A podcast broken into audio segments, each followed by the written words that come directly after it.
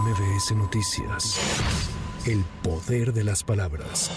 En la conferencia matutina, el presidente López Obrador reveló que para terminar con el desabasto de medicamentos, propondrá al sector salud crear un almacén en la Ciudad de México donde tengan todas las medicinas del mundo para que cuando falte en algún hospital, cualquier persona pueda conseguirla ahí. El jefe del Ejecutivo Federal aseguró que hay abasto de medicamentos en el 90% de los hospitales del IMSS Bienestar. Ya para darle una salida definitiva al desabasto, vamos a proponer, les voy a proponer a los del sector salud que se tenga una especie de farmacia aquí en la Ciudad de México, un almacén con todas, todas, todas, todas las medicinas, todas las medicinas del mundo en cantidades razonables, para que cuando falte en un hospital, ahí, como un banco de reserva de medicamentos, y lo vamos a hacer.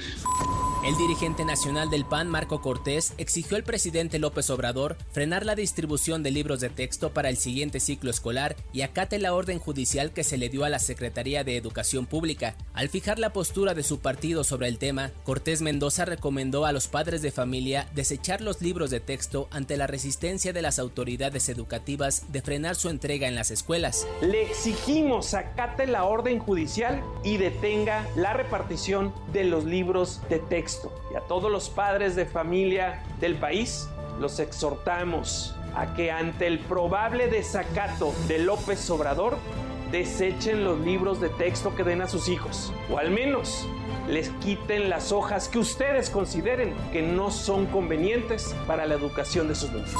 Esta mañana, autoridades de la Ciudad de México dieron el banderazo de salida a más de 500 elementos de la Secretaría de Seguridad Ciudadana, Sedena, Marina y Guardia Nacional, que con el apoyo de más de 130 vehículos reforzarán el operativo que desde hace unas semanas se lleva a cabo en las alcaldías Iztapalapa y Tláhuac. Tan solo del 24 de julio al 1 de agosto se detuvo a 26 personas por delitos de alto impacto de diferentes grupos delictivos en 17 acciones operativas en Iztapalapa.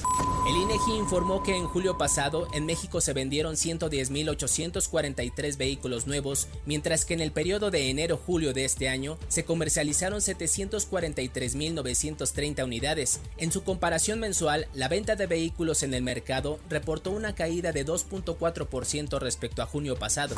Para MBS Noticias, Giro Montes de Oca. MBS Noticias. El poder de las palabras.